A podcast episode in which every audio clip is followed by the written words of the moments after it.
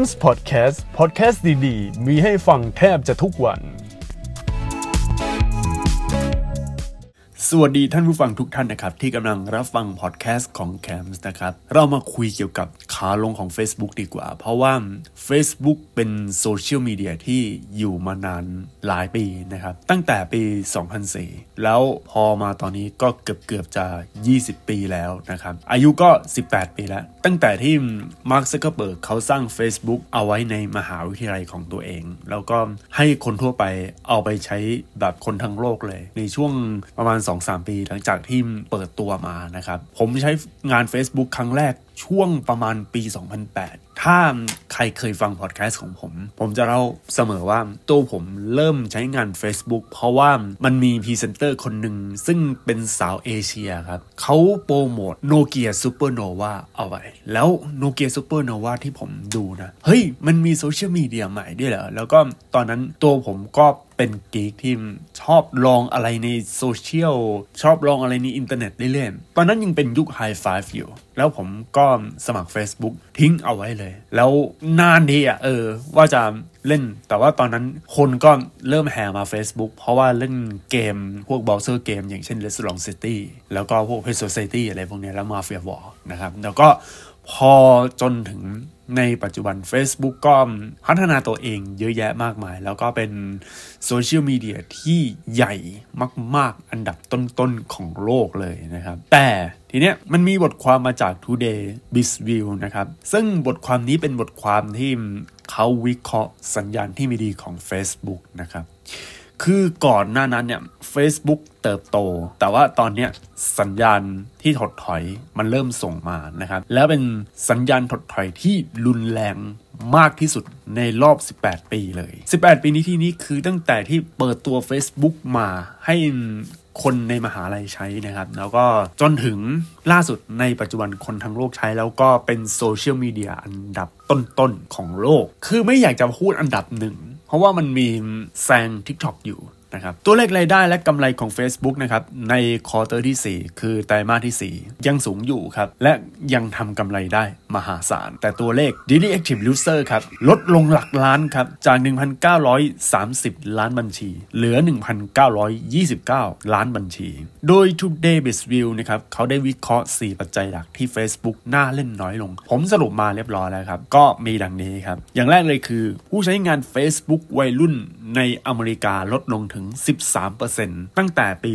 2019 และจะลดลงอีก 2 ปีข้างหน้าถึง 45%ด้วยกัน อันที่ 2 คือ คนหนุ่มสาวมองว่า Facebook เป็นพื้นที่สำหรับคน Gen X น่าจะประมาณ 40 ปีขึ้นไปนะครับ เหตุผลเพิ่มเติมก็เป็นเรื่องของเนื้อหาและคอนเทนต์ที่น่าเบื่อ และไม่น่าสนใจ แต่จริงๆ ผมขอเสริมอย่างหนึ่งคือ การมาของพ่อแม่ นะครับพ่อแม่เล่น Facebook พ่อแม่ก็ดู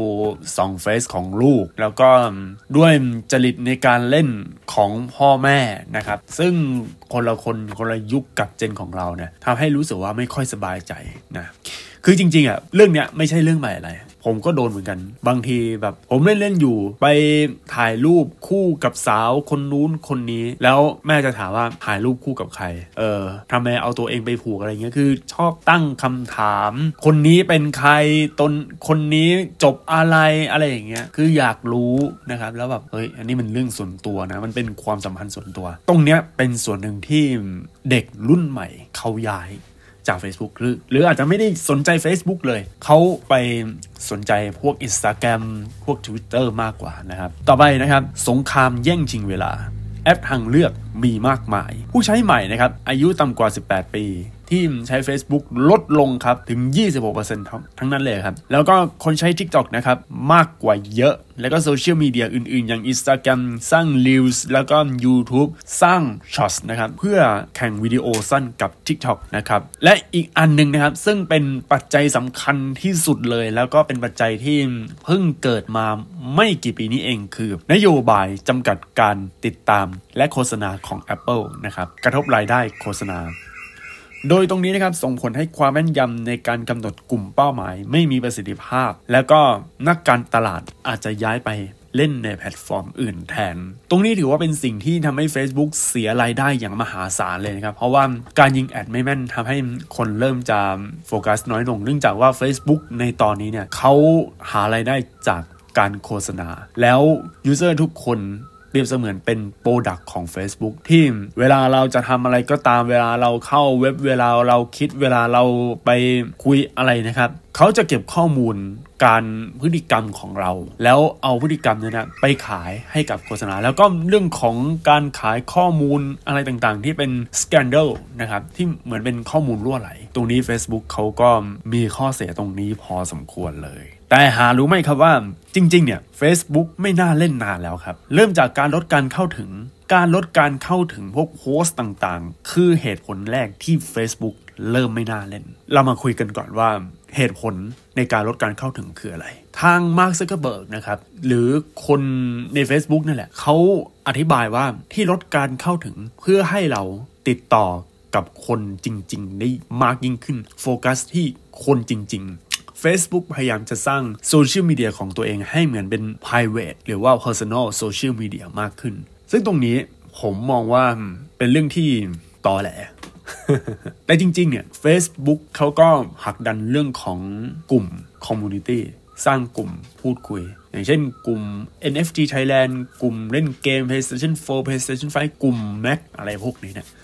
เขาจะสร้างให้แบบให้พื้นที่กับคนในกลุ่มพอสมควร และตรงจุดนี้มีพลังอยู่ ทุกวันนี้ที่ Facebook น่าเล่นอยู่คือกลุ่ม อันนี้พูดเลย ที่ทุกวันนี้น่าเล่นคือกลุ่มของ Facebook เพราะว่าคนก็เข้ามาคุยเข้ามาอะไรเงี้ยแล้วเราก็ตอบแต่มันมีอย่างหนึ่งคือ ถ้าเราโพสอะไรไป คนไม่ค่อยเห็นครับถามว่าทำไมคนไม่ค่อยเห็น เพราะว่าถ้าเราไม่มีเพื่อนที่อยู่ในกลุ่มเหมือนกับเรา เพื่อนก็จะไม่เห็น เพื่อนจะไม่กดไลค์เพื่อนก็จะมาแบบมามาหายหาย จะสังเกตได้ทำไมบางคน คนเนี้ยโพสต์ไปขาประจำคนเข้ามาคอมเมนต์เยอะ เพราะว่าคนเนี้ยเขามีเพื่อนที่อยู่ในกลุ่มเหมือนกับเขาเยอะนะครับ แต่อย่างไรก็ตาม คนที่มีคนติดตามเยอะอะไรพวกเนี้ย ในโลกจริง ๆ เขามีคนที่ติดตามเยอะพอสมควร เขาเจอคนในโลกความเป็นจริง เหมือน Facebook เขาจะเน้นตรงนี้เป็นหลัก แต่สิ่งที่ เพิ่มนะครับ เพิ่มมาแล้วเขาไม่ได้ลดยอดการมองเห็นอะไรนะ คือโฆษณาครับ โฆษณาของ Facebook ที่โผล่มาเนี่ย มันทีมากขึ้น คือตอนแรกเนี่ย เวลาเราเห็นโฆษณาเราจะเลื่อนผ่านไปสามโพสใช่ไหมครับ ไม่ใช่ดิ เมื่อก่อน 8 โพสต์ถึงจะเห็นโฆษณา แล้วเวลาต่อมาเหลือ 5 โพสต์ แล้วก็เมื่อประมาณ 2-3 ปีที่ผ่านมา เหลือ 4 โพสต์ และล่าสุดตอนนี้เหลือ 3 โพสต์ การที่เลื่อนโพสต์ลงมาแล้วเหลือ 3 โพสต์ แล้วก็เจอโฆษณา ผมพูดเลยว่าโคตรจะเอียนครับ แล้วโฆษณาที่มันเอียนเนี่ย มันมันไม่ใช่โฆษณาที่มันดีนะ แต่มันเป็นโฆษณาที่ซ้ำซากครับ มันเป็นโฆษณาที่ผมแบบว่า ตอนนั้นผมเข้าเว็บ JD เออไม่ใช่ JD ที่พวกวัดอะไรเนี่ยเป็นเว็บขายของออนไลน์ที่ชื่อ JD อะเพื่อไปซื้อเมาส์ Logitech ตัว G 3 0 3ชาว Edition เนี่ยอันนี้ผมซื้อมาแล้วแล้วก็ โอ้โห ผมชอบ เดี๋ยวเดี๋ยวค่อยเล่ากันอุ้ยมันมีเรื่องที่อยากทำพอดแคสต์เยอะพอสมควรเลยแต่ว่า ในวันเนี้ยผมอยากบ่นเรื่อง Facebook อยากมาชี้แจงเรื่อง Facebook เลยว่ามันมีอะไรบ้างที่เฮ้ยทำไม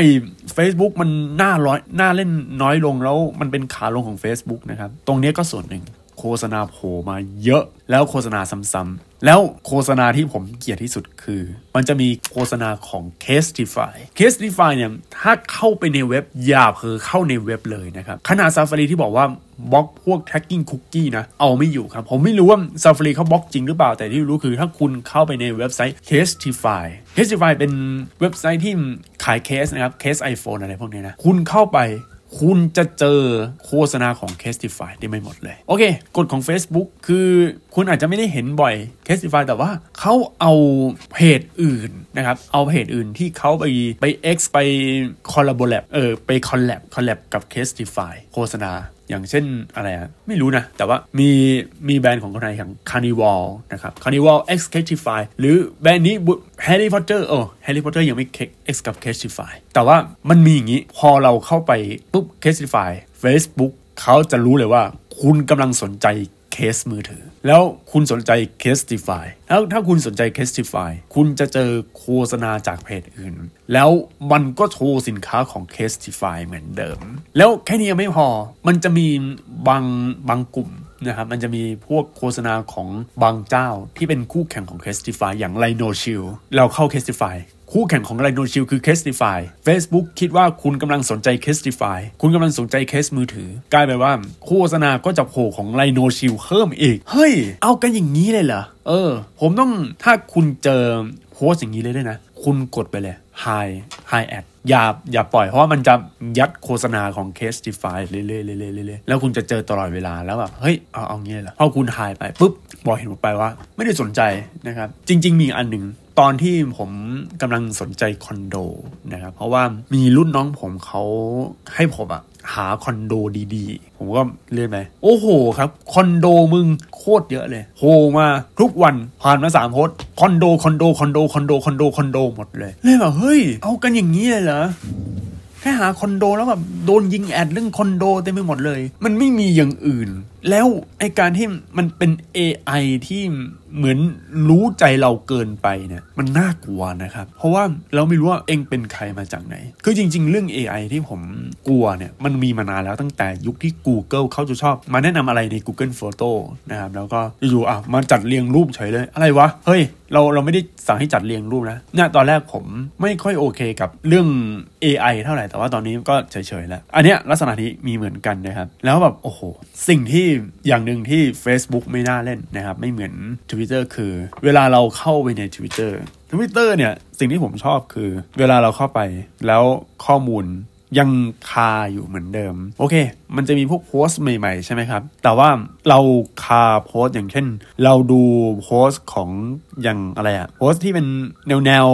การเมืองการเมืองหน่อย แล้วเป็นโพสต์เดิมที่เราค้างไว้ประมาณวันสองวันที่แล้ว เราเข้าไปอีกทีนึงโพสต์นั้นที่เราอ่านมันก็ยังค้างอยู่ แต่มันมีเรื่องใหม่แล้วเรื่องใหม่มันจะคะมันจะอยู่ข้างบน แล้วพอกด home ก็จะเป็น refresh แล้วแต่ Facebook ไม่ใช่อย่างนั้น คือบางทีเราอาจจะอ่านของเดิมๆตอนนี้อยู่ แต่ Facebook ทำยังไงครับ โอเค เดี๋ยวเราจะเข้า Facebook กัน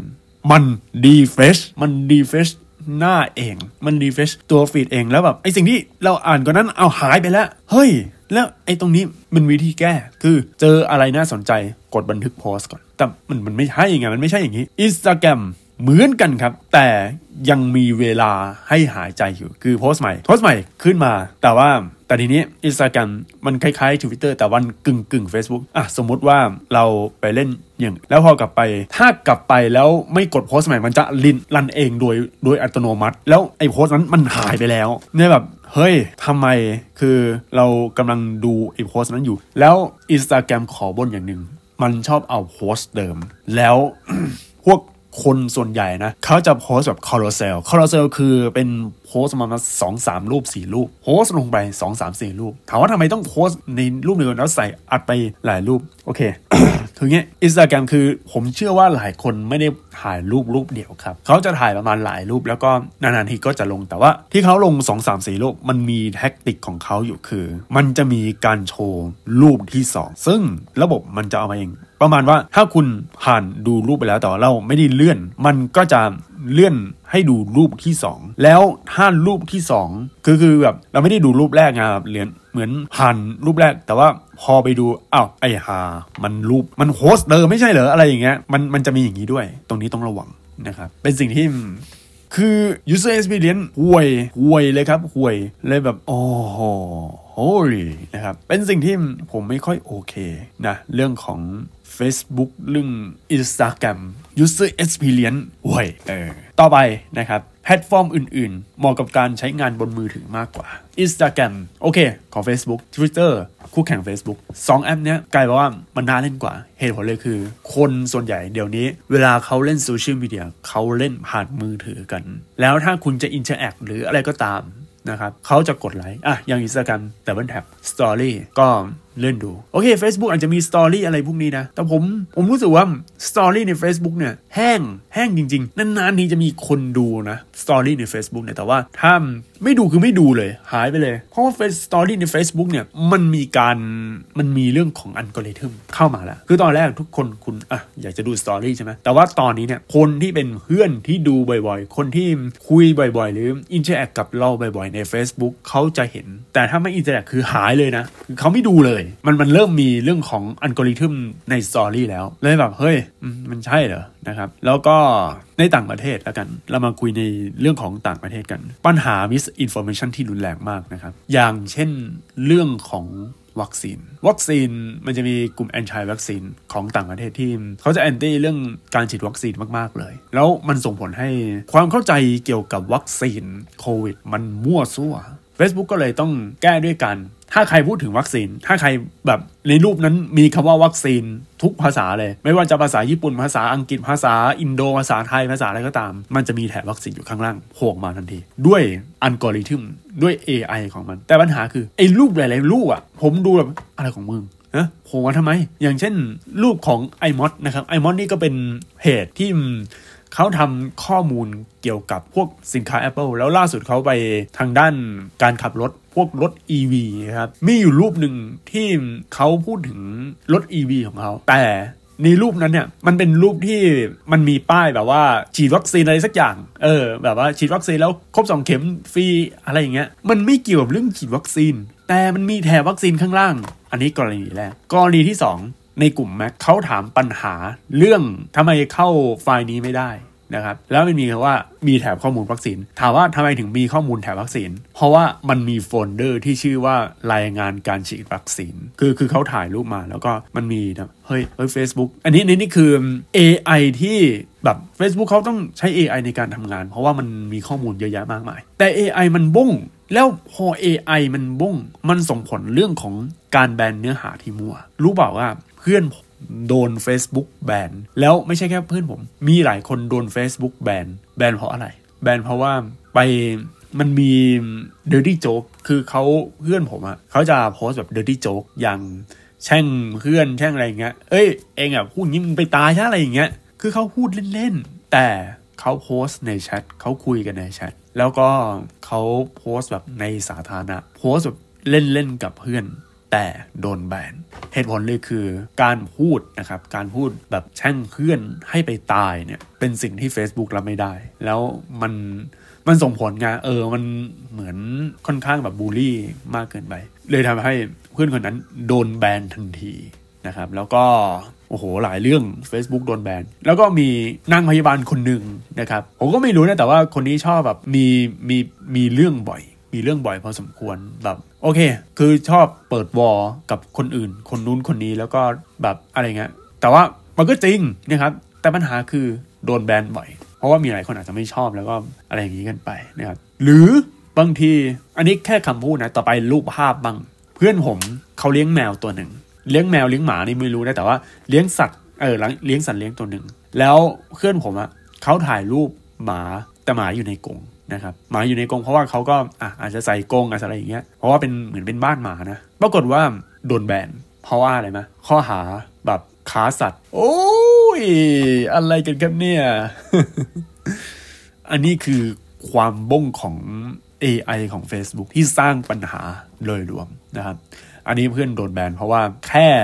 ถ่ายรูปหมาอยู่ในกรงโอ้ยบวดตามมากนะครับ อะ ต่อไป สิ่งที่ผมแบบ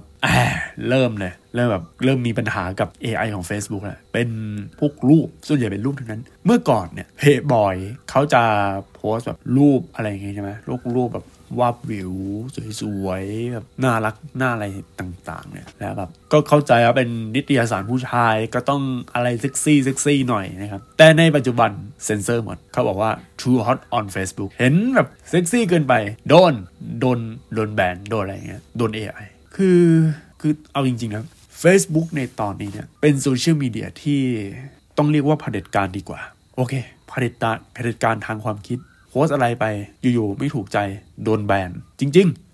ๆนำเสนอเรื่องเรื่องราวอะไรต่างๆ โดนแบน คือผมไม่รู้ว่า Facebook เนี่ย มันไม่ฟรีสปีชตั้งแต่เมื่อไหร่ Facebook ในตอนนี้มันจะเหมือนกับเว็บบอร์ดฟ้าฟ้าม่วงๆอยู่อันหนึ่งอะเออ ที่เป็นเว็บบอร์ดคนไทยนะที่เรารู้กันดีว่าเวลาเราปรึกษาเรื่องความรักหรือรีวิวอะไรก็ตาม ต้องมีพิมพ์คำว่ามันจะมีคำว่า p จุดจุดเออแค่นี้มันจะเหมือนเว็บบอร์ดนั้นไปแล้วครับ ที่เวลาเราโพสอะไรอยู่ๆโดนแบนโดนลบมั่ว Facebook กำลังจะไปถึงจุดนั้น เรื่องของการเรื่องของการปิดกั้นโพสต์ก็ตาม รู้บอกว่าทำไมผมค่อนข้าง concern เรื่องวัคซีนมาก ๆ แล้วแบบพูดเรื่องวัคซีนไม่ได้ ขนาดหมอหมอเอออย่างอย่างหมอหมอซูโม่อะหมอซูโม่คือคือจริง ๆ ที่เรียกว่าหมอซูโม่หมอคนนี้คือหมอพิมพ์ใจนะครับเขาก็โพสต์เรื่องแบบการฉีดวัคซีนอะไรอย่างเงี้ยเขาเป็นหมอ แต่ผมเรียกว่าหมอซูโม่เพราะว่าชื่อในอินสตาแกรมชื่อว่าซูโม่ฮบนะครับเรียกว่าหมอซูโม่ดีกว่าเขาโพสต์เรื่องการฉีดวัคซีน วัคซีนงูสวัสดหรือล่าสุดคือวัคซีนโมเดอร์นาที่เป็น HIV นะครับอาจจะไม่ใช่หมอหมอซูโม่ก็ได้ อาจจะเป็นคนอื่น มันมีข่าวรายงานเกี่ยวกับโมเดอร์นาเขากำลังจะทำวัคซีนแบบฉีดกัน HIV อะแต่ Facebook ครับ ขึ้นแถบวัคซีนโควิด เฮ้ย นี่คือวัคซีน HIV นะ นี่ไม่ใช่วัคซีนโควิด แต่ผมทดลองกับระบบ AI ถ้าผม ฉีดคือผมโพสต์เรื่องวัคซีนนะ แล้วถ้ามันจะไม่มีไอแถบข้างล่างคืออะไรรู้ไหมวัคซีนหมาครับ วัคซีนป้องกันโรคพิษสุนัขสุนัขบ้า แล้วเขียนเป็นหมาหมาฉีดวัคซีนไม่โดนแถบครับ แต่ถ้ามีคำว่าวัคซีนลอยๆ มีวัคซีนโมเดอร์นามีไฟเซอร์ มีเข็มมี แค่นี้ยังไม่พอ เรื่องของ AI เนี่ย ตอนนั้นผมรีวิว รีวิวพวกสินค้าอะไรต่างๆ ครับ มีคำว่าขาย มีคำว่าราคา มีคำว่าบาท มีคำว่าอะไรอย่างเงี้ย คือกลายเป็นว่า Facebook มันไม่ใช่พื้นที่รีวิวแล้วครับ จริง ๆ Facebook ไม่ใช่พื้นที่รีวิว พวกสินค้าที่ผมอยากจะซื้อบางทีอะอยากจะรีวิว Magic Trackpad ของ Apple นะครับโอ้ยใช้โคตรดีเลยหรือ คือเมื่อก่อนผมชอบรีวิวอย่างงู้นอย่างนี้เนี่ย ตอนนี้มันไม่ใช่พื้นที่รีวิวไปแล้วครับ เพราะถ้าเราโพสต์ รีวิวอะไรต่างๆ มี keyword เกี่ยวกับการขายนู่นครับหาว่าเราขายของแล้วแล้วพอขายของมันจะเหมือนเราเข้าไปใน listing นี้เลย คือทำเองโดยที่เฮ้ยไม่ได้ร้องขอ AI อยู่ๆไปทำเองโดยที่เราไม่ได้สั่งให้ทำซึ่งตรงนี้คือสิ่งที่ผมรับไม่ได้นะครับโอ้โห Facebook ตอนนี้ก็คือขาลงของ Facebook มันมีหลายอย่าง แต่โดยรวมคือตัวเองทั้งนั้นครับ จริงๆโอ้ย ขาลงของ Facebook ตอนนี้ ถามว่าสภาสภาวะตอนนี้เป็นยังไง มันอยู่ในจุด point of no return คือตัวผมเนะยยอมรับว่า move on จาก Facebook ไม่ค่อยได้นะ ผมก็ยังใช้อยู่ แต่ผมจะใช้แบบเหลือแค่ตอบคำถาม พวกคนในกลุ่ม Mac กลุ่มใน NFT แค่นี้ เป็นแค่ community แค่นั้น แต่ว่านอกนั้นผมเริ่มจะเบาลงแล้ว เริ่มจะไม่ค่อยทำอะไรมากขึ้นแล้ว ผมไปเล่นใน Instagram แล้วก็ Twitter มากกว่า เพราะว่า Facebook มันถึง วัยแก่แล้วอะขุนยังไงก็ยากอะยากจริง ๆ ก็ต้องเลยทาง Meta เนี่ยก็คือ Facebook rebrand ใหม่เลย แล้วไปสู่โลกของ Metaverse นี่คือสิ่งที่มาเขาเห็นแล้วว่า Facebook มันไปต่อไม่ได้ อย่าลืมครับว่า Facebook เติบโตมาจากโซเชียลมีเดียที่มาจากการเล่นผ่านหน้าจอคอมก่อน แล้วก็พูดถึงเรื่องประเด็นอะไรต่างๆ แต่พอมายุคมือถือโซ มือถือสมาร์ทโฟน Facebook ก็พยายามจะให้ออกแบบมาแบบเหมาะสำหรับมือถือ แต่ปัญหาคือด้วยตัวคอของมันอะมันคือโซเชียลมีเดีย ที่มาจากคอมมาก่อน อะไรอะไรต่างๆ ที่มันเป็นคอม แล้วพอเข้ามา พวกข้อมูลอะไรเยอะ และพฤติกรรมที่ Facebook เขาไม่รู้ ไม่รู้เลยว่า คนเล่นมือถือเขาไม่ได้เน้นการแบบคอมเมนต์อะไรเยอะ แล้ว Facebook จะมาใส่แบบมาวัดผลพฤติกรรมของผู้ใช้งานว่าคนนี้สนิทกับใครอะไรอย่างเงี้ยคือมันไม่ได้ พอเป็นอย่างนี้มากเข้าครับ ก็ไม่แปลกที่ Facebook จะเข้าสู่ ขาลงของตัวเอง พบกันใหม่ในพอดแคสต์ตอนหน้าครับ สวัสดีครับ c a m s Podcast Podcast ดีๆ มีให้ฟังแทบจะทุกวัน